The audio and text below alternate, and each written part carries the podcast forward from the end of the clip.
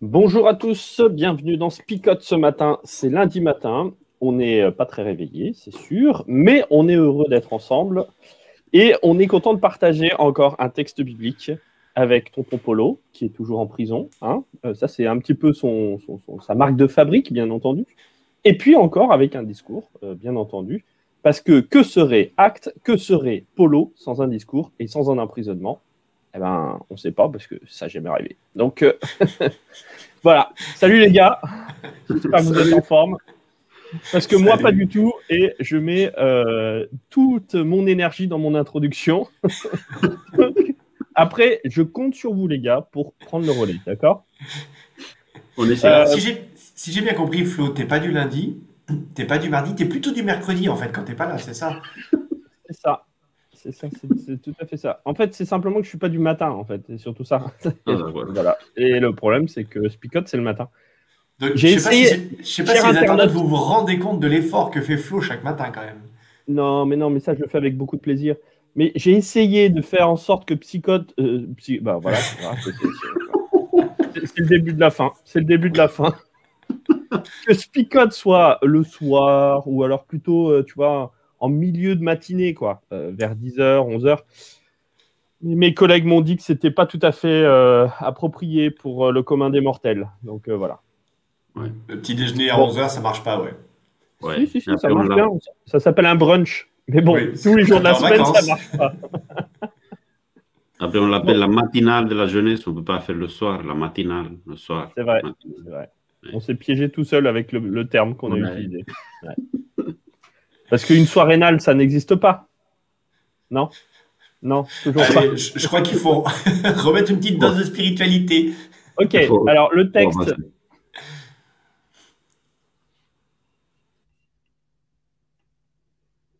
Roi Agrippa, à partir de ce moment, je n'ai pas désobéi à ce que j'avais vu et qui venait de Dieu.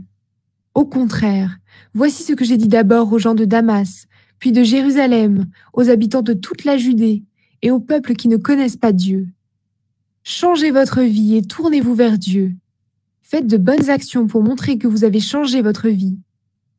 À cause de cela, les Juifs m'ont arrêté dans le temple et ils ont essayé de me tuer. Mais jusqu'à aujourd'hui, Dieu m'a toujours aidé, et je continue à être son témoin devant tous, les petits et les grands. Les prophètes et Moïse ont parlé de ce qui devait arriver. Moi, je ne dis rien de plus. Je dis seulement, le Messie a souffert, il s'est levé le premier de la mort, et il doit annoncer la lumière à notre peuple et aux autres peuples. Paul est en train de se défendre de cette façon, quand Festus se met à crier. Paul, tu es fou, tu as trop étudié et tu deviens fou. Paul lui répond. Excellence, je ne suis pas fou. Je dis des paroles sages et raisonnables. Le roi est au courant de tout cela. C'est pourquoi je parle avec assurance devant lui. Je suis sûr qu'il connaît toutes ces choses. En effet, cela n'est pas arrivé dans un endroit caché. Eh bien, roi Agrippa, est-ce que tu crois aux paroles des prophètes? Tu y crois, je le sais. Agrippa répond à Paul. Bientôt tu vas me persuader de devenir chrétien. Paul lui dit, Ah, si seulement cela arrivait tôt ou tard avec l'aide de Dieu. Toi, et vous qui m'écoutez aujourd'hui, je souhaite que vous deveniez comme moi, ces chaînes en moins. Le roi, le gouverneur, Bérénice et ceux qui sont avec eux se lèvent. Ils sortent et se disent entre eux. Cet homme n'a rien fait pour mériter la mort ou la prison. Agrippa dit à Festus, On pourrait le libérer. Et voilà notre texte de ce matin. Avec encore une fois, hein, donc euh, on était déjà vendredi, on était euh, dans ce discours hein, de, Paul. Maintenant, on le retrouve au même endroit avec euh, Agrippa et Festus. Festus qui est le, le gouverneur romain à, cet endroit et Agrippa qui est le, roi. Et donc il y a ce dialogue là entre eux.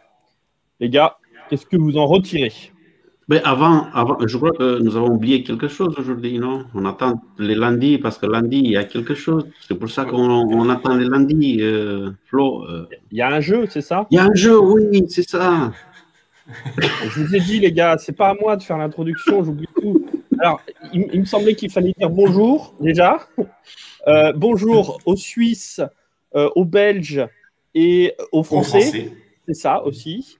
Euh, qu'il fallait dire euh, le, jeu hein, avec le numéro de téléphone qui s'affiche juste en bas. Et je rappelle le numéro, bien entendu, euh, à l'oral 07 67 88 93 ou 93 pour les Français 38. Et donc, vous nous envoyez le. Alors, on va peut-être changer aujourd'hui, d'accord? J'ai averti personne. Mais on va, on va donner une réponse et eux, il faut qu'ils trouvent la, la, question, d'accord? Oh Non, ça marche pas?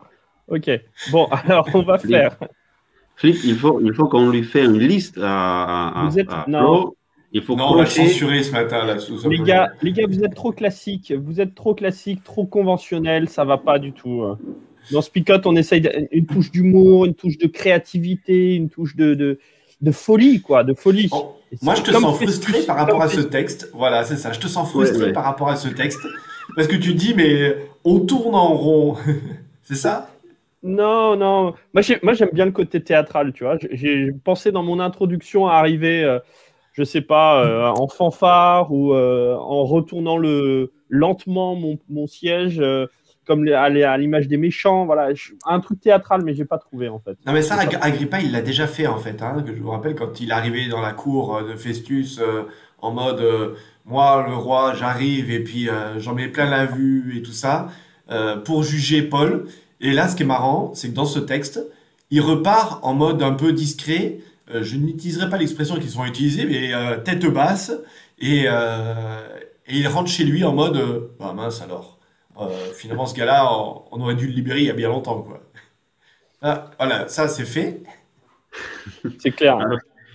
Ah, c'est intéressant aussi, Festus, parce qu'il a il croit qu'il a son rôle dans la, pièce de théâtre là. Euh, il veut dire quelque chose, mais il y a comme un dialogue entre, Paul et Agrippa.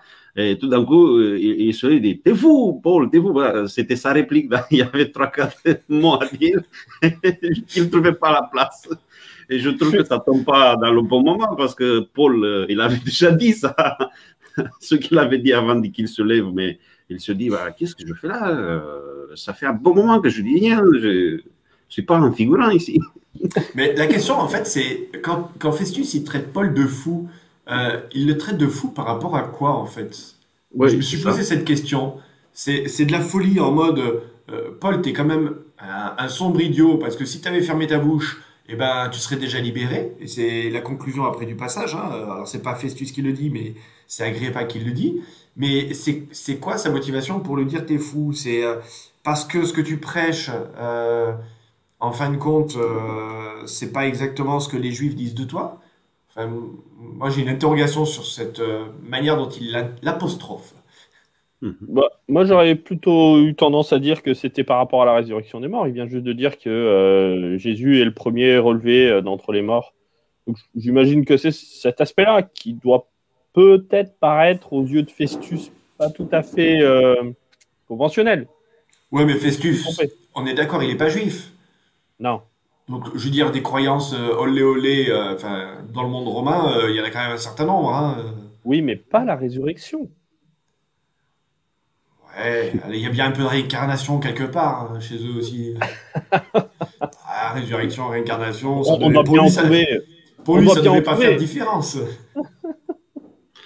Moi, j'ai fait un peu parce que euh, je me suis posé aussi la question, euh, fou dans quel sens euh, J'ai fait un peu de recherches. Après, j'ai vu qu'en grec, le mot qu'il utilise, c'est mania. On a le mot, en français, on, a, on dit maniaque, non? Ouais. C'est de là. Et après, c'est le même mot que Paul, que Paul utilise quand il dit qu'il était, quand il, quand il explique sa vie avant de rencontrer Jésus.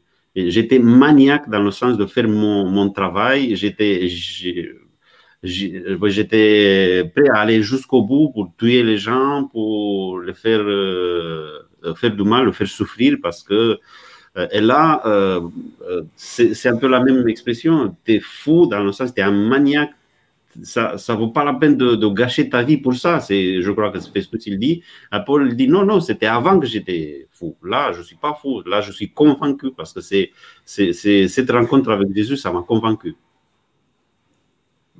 Mais du coup, en fait, euh, ce côté maniaque, fou, là, comme tu le dis, est-ce que ça ne fait pas un peu référence à euh, voilà, il est omnibulé par ce discours-là.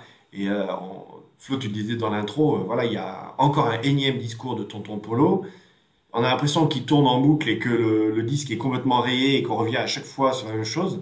Et, c'est ça qui pose un problème peut-être à Festus, c'est de dire, mais attends, ton argumentaire est toujours le même, ça n'a pas marché dans la cour du Sanhédrin, ça n'a pas marché devant moi, ça n'a pas marché devant mon prédécesseur, et tu reviens encore avec cette même histoire, mais euh, enfin, t'es maniaque au sens, t'es es un peu toqué aussi, hein, le, le le, voilà, tu refais 15 euh, fois le même geste, et en fait là, tu as 15 fois le même témoignage, et, tu ne changes pas, tu ne varies pas, tu changes pas ton argumentaire. Mais pourquoi? T'es fou, quoi. Et en même temps, euh, je dis le pauvre Paul, parce que euh, c'est un petit peu, vous savez, dans, ces petits conflits qu'on peut avoir avec certaines personnes, soit un ami, soit sa femme, soit son mari, où euh, on est constamment en train de, répéter la même chose euh, dans, dans l'engueulade. Hein. C'est-à-dire qu'on répète, on répète, on répète, parce qu'on a l'impression que l'autre n'entend pas, mais en même temps, on n'a rien d'autre à dire. Tant que l'autre n'a pas compris, n'a pas entendu, on n'a rien d'autre à dire. quoi. Euh, et moi, j'ai l'impression qu'il est toqué, comme tu dis, dans le sens de répéter, répéter, répéter, puisqu'il n'a rien d'autre, en fait. Il n'a rien d'autre. Et, et, c'est en même temps tout. Que sa conversion, c'est toute sa vie. Euh, cette annonce du, euh, du royaume, c'est toute sa vie. Et il n'a rien d'autre. Donc, euh, oui, après, ouais. Oui, après, pour Festus, c'était répétitif, mais Agrippa, c'était la première fois qu'on entendait ça. C'est, Paul, de cette manière, il laisse entendre, comprendre à, Festus, je ne parle pas pour toi. Tu le sais déjà, je, là, je parle avec, je parle pour le roi. Pour Agrippa, c'est pour et c'est ça qui est quand même super intéressant, c'est qu'il y a un vrai... Tout d'un coup, euh, Festus, il est mis de côté, et euh, tout se passe entre Agrippa et Paul. Ils sont en mode tête à tête, et, euh, et Paul qui dit à Agrippa, bon, Agrippa, tu sais de quoi je parle, moi, hein Toi, tu es très au courant, tu as, tout ça, et toi, tu es bien d'accord avec tout ça. Toi-même, tu sais, quoi. Et, et c'est marrant comme Paul, pour la première fois, il y va, il va cache dans son intimité quelque part là, il est en train de mettre, bon, allez, enlève ta couronne, allez, on sort du palais, allez, juste de toi à moi, quoi. Hein, ce que je dis, t'es à peu près d'accord quand même, on est, enfin, c'est pas une hérésie, hein. Et, Agrippa, il est un peu coincé parce que, d'ailleurs, euh, Paul, il y va avec ses questions, hein. Euh, roi Agrippa, crois-tu au prophète? Euh, je sais bien que tu y crois. Euh. Et là, le gars, il est, mal, quoi. Il est devant la cour, tout le monde le regarde. Moi, j'imagine, tous les coups, tous les regards, au lieu de regarder sur Paul, ils reviennent vers Agrippa. Que va-t-il répondre? Est-ce que tu y crois? Est-ce que tu y crois pas? Est-ce que tu vas renier ton origine juive? Parce que juste avant, il a quand même parlé de Moïse, des prophètes, de la loi et tout ça. Fais gaffe à ta réponse, parce que là, c'est tendu pour toi, Agrippa. On a l'impression qu'il lui a quand même... Euh, un petit peu savonner la planche euh, euh, pour euh, le roi Agrippa. Parce ouais, là, il est dans un couloir, il est obligé de répondre. S'il répond non, tu dis, ben, tu te mets à mal vis-à-vis de ton peuple juif. si tu réponds oui, ben, ça veut dire qu'à un moment donné, tu donnes réponse à, Paul. Enfin, tu dis que tu acquiesces à Paul. je trouve que là, il a cette réponse très diplomatique qui est dire encore un peu et, euh, et tu me convertirais, quoi. mais c'est presque ce qui se passe. Hein. oui, oui, tout à fait. Mais il dit pas oui, mais il dit pas non non plus, hein, tu vois. Mais, mais c'est marrant de voir comment il est juste. Enfin, moi, j'en ai presque de l'affection pour Agrippa. Parce que je me dis, le gars, au fond de lui, je pense que sincèrement, il croit à ce que dit Paul. Et qu'il se dit, mais c'est clair que ce gars-là, et c'est ce qu'il dit à la fin, hein, verset 32, c'est clair que ce gars-là, euh, il aurait juste fermé sa bouche euh, et on l'aurait libéré, quoi. Mais parce qu'il est toujours en train de s'entêter, voilà, il, a ce toc qui revient, il veut toujours mettre son témoignage, il veut toujours dire qu'il y aura la résurrection et tout ça, euh, et ben on peut pas le libérer. Mais en même temps, c'est un bon gars, Paul. On, enfin, peut pas lui en vouloir, quoi.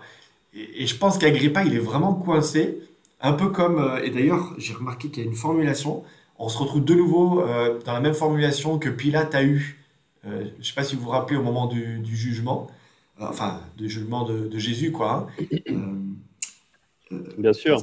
Je n'ai rien trouvé de mal chez lui. J'ai vu ça tout à l'heure. Enfin voilà, y a... on se dit, mais attends, cette phrase, elle a déjà été utilisée pour quelqu'un d'autre. Tu ne peux pas la ressortir maintenant quand même. Il y a du plagiat dans l'air, quoi. Oui, et puis on l'avait retrouvé déjà avant, hein, avec. Euh, bah, c'était pas Festus, mais celui qui était avant, je me rappelle plus, c'était Gaius. Enfin, un Us quelque part. de l'autre gouverneur romain qui, euh, qui, faisait la même chose. Hein, qui, on retrouvait la même expression. il y a pour l'auteur des actes un, vrai parallèle qui se crée entre euh, l'arrestation et la mise à mort de Jésus et l'arrestation de, de, Paul hein, pour, pour lui. En tout cas, et c'est ça que je trouve intéressant, c'est-à-dire que euh, il propose euh, l'auteur euh, des actes de prendre conscience que quand on parle de Jésus, quand on parle du Messie, on se retrouve forcément dans des situations où on participe de voilà du, du, je sais pas comment dire ça pour pas paraître doloriste, tu vois mais, euh, on participe aussi du sacrifice du Christ. On participe euh, de la douleur euh, du, Christ. N'allez pas croire que d'annoncer le Christ, c'est une partie de plaisir où tout le monde va nous recevoir avec grand plaisir. Oh, tu me parles de la résurrection Ah, mais oui, mais je me posais plein de questions là-dessus d'ailleurs. Hein et d'annoncer la, repentance ou d'annoncer tout un tas de choses, la lumière dans notre vie, n'allez pas croire que euh, tout le monde va l'accueillir avec euh, une grande joie et, euh, beaucoup de, bah, voilà, de, plaisir. Quoi, hein. Donc, ça ne veut pas dire qu'il faut qu'on soit désagréable, mais en même temps, il faut quand même savoir que ça ne va pas être toujours. voilà, les, gens ne seront pas toujours heureux. Allez, c'est le moment de notre petite question, de notre petit jeu du lundi matin pour les courageux. pas donner la réponse et qui trouve la, question, non Toujours pas. bah, en fait, euh, ce matin, je vous vu que je vous avais pas donné la question, les gars, on a déjà dit trois fois la, bonne réponse. Donc ça va être une question très très facile. Donc notez bien. Là, je sens qu'il y en a qui sont déjà en train de préparer leur texto. Ils ont déjà écrit le texto au 07 67 88 93 38 ou 93 38. Et ils sont prêts à donner la bonne réponse avec leur prénom aussi. Parce que la question, elle est super facile ce matin. D'ailleurs, elle est trop facile. Mais voilà la question qui est quelle est la fonction politique d'Agrippa? Là, je crois qu'on ne peut pas faire plus facile. Ce matin, euh, on a été d'une générosité, mais alors euh, débordante. Oui, peut-être un peu trop. Hein. Si c'est trop facile, ils vont pas répondre, c'est ça.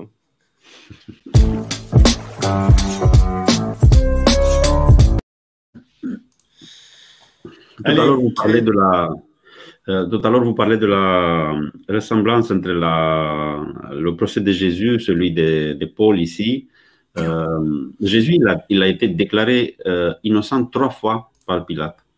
Et Paul aussi trois fois. Pour le premier gouverneur qui a changé après, c'était Félix. Après Festus aussi. Et là, c'est le roi Agrippa aussi qui, qui, le déclare innocent. Je trouve intéressant cette, euh, cette ressemblance entre.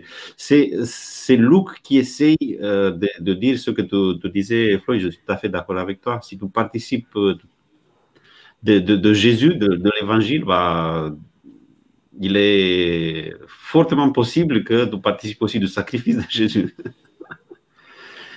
Et, et, c'est pas pas une recherche, hein, faut vraiment le dire, c'est pas une recherche de se mettre à dos tout le monde en étant désagréable avec les uns et les autres, parce que là, en l'occurrence, il y a quand même cette tension euh, qui est reconnue par Agrippa, c'est-à-dire que euh, Paul, on lui reconnaît que c'est un bon gars, mais en même temps, bah, comme il l'a ouvert un peu trop grande, son discours nous gêne ou gêne comment dire, la politique euh, globale de, ce pays euh, gêne certaines personnes religieuses, hein, c'est bien ça le, problème, mais que euh, au fond lui c'est un bon gars quoi. Et donc il y a cette tension entre ce qu'il est, ce qu'il véhicule par sa personne, et en même temps son discours qui est gênant quoi.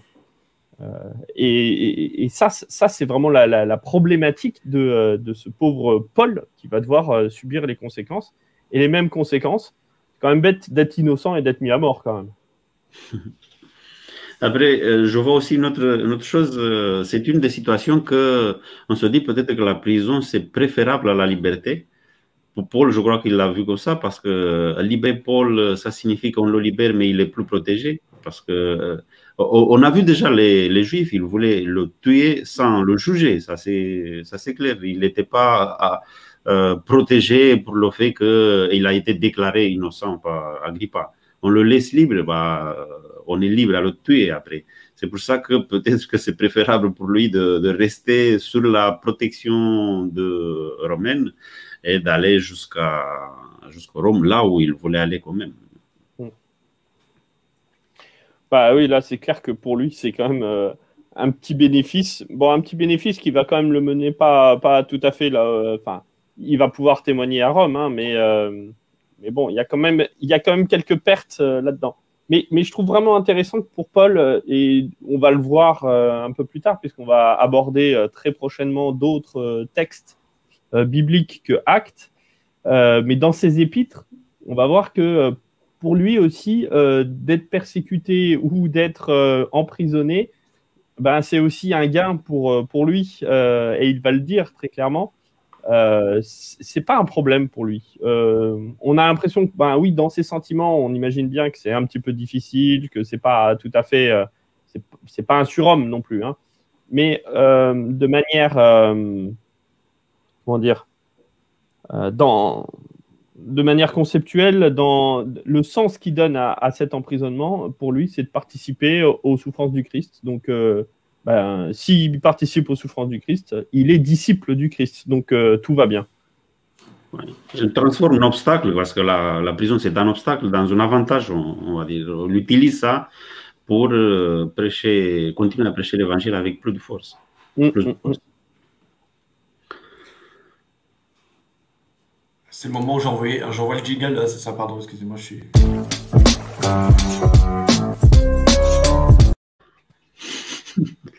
non, parce que ce matin, sur le jeu, il y a des snipers, et puis il y a, les tortues, quoi. Donc, euh, je dois gérer les deux en même temps. Euh, euh, pour, et maintenant, je reprends le, le compteur des pierres. Je suis tout à fait d'accord. Euh, Paul risque sa vie par un message qui choque, qui paraît impossible à croire. Jésus euh, a eu droit aux mêmes réactions. J'irai un peu plus loin. on a vu déjà, on a remarqué, je reviens sur la différence peut-être entre Paul, qui est direct, qui n'utilise pas la diplomatie pour, devant le tribunal euh, non, il continue à dire euh, les mêmes choses et la différence avec le roi Agrippa qui, euh, coincé par Paul, il ne sait pas quoi dire, quoi faire. Ah, bah, ok, c'est bon, on, va s'arrêter ici, Agrippa, pour ne pas se prononcer parce que Paul l'avait mis dans cette situation de, de dire oui ou non je suis d'accord, je ne suis pas d'accord.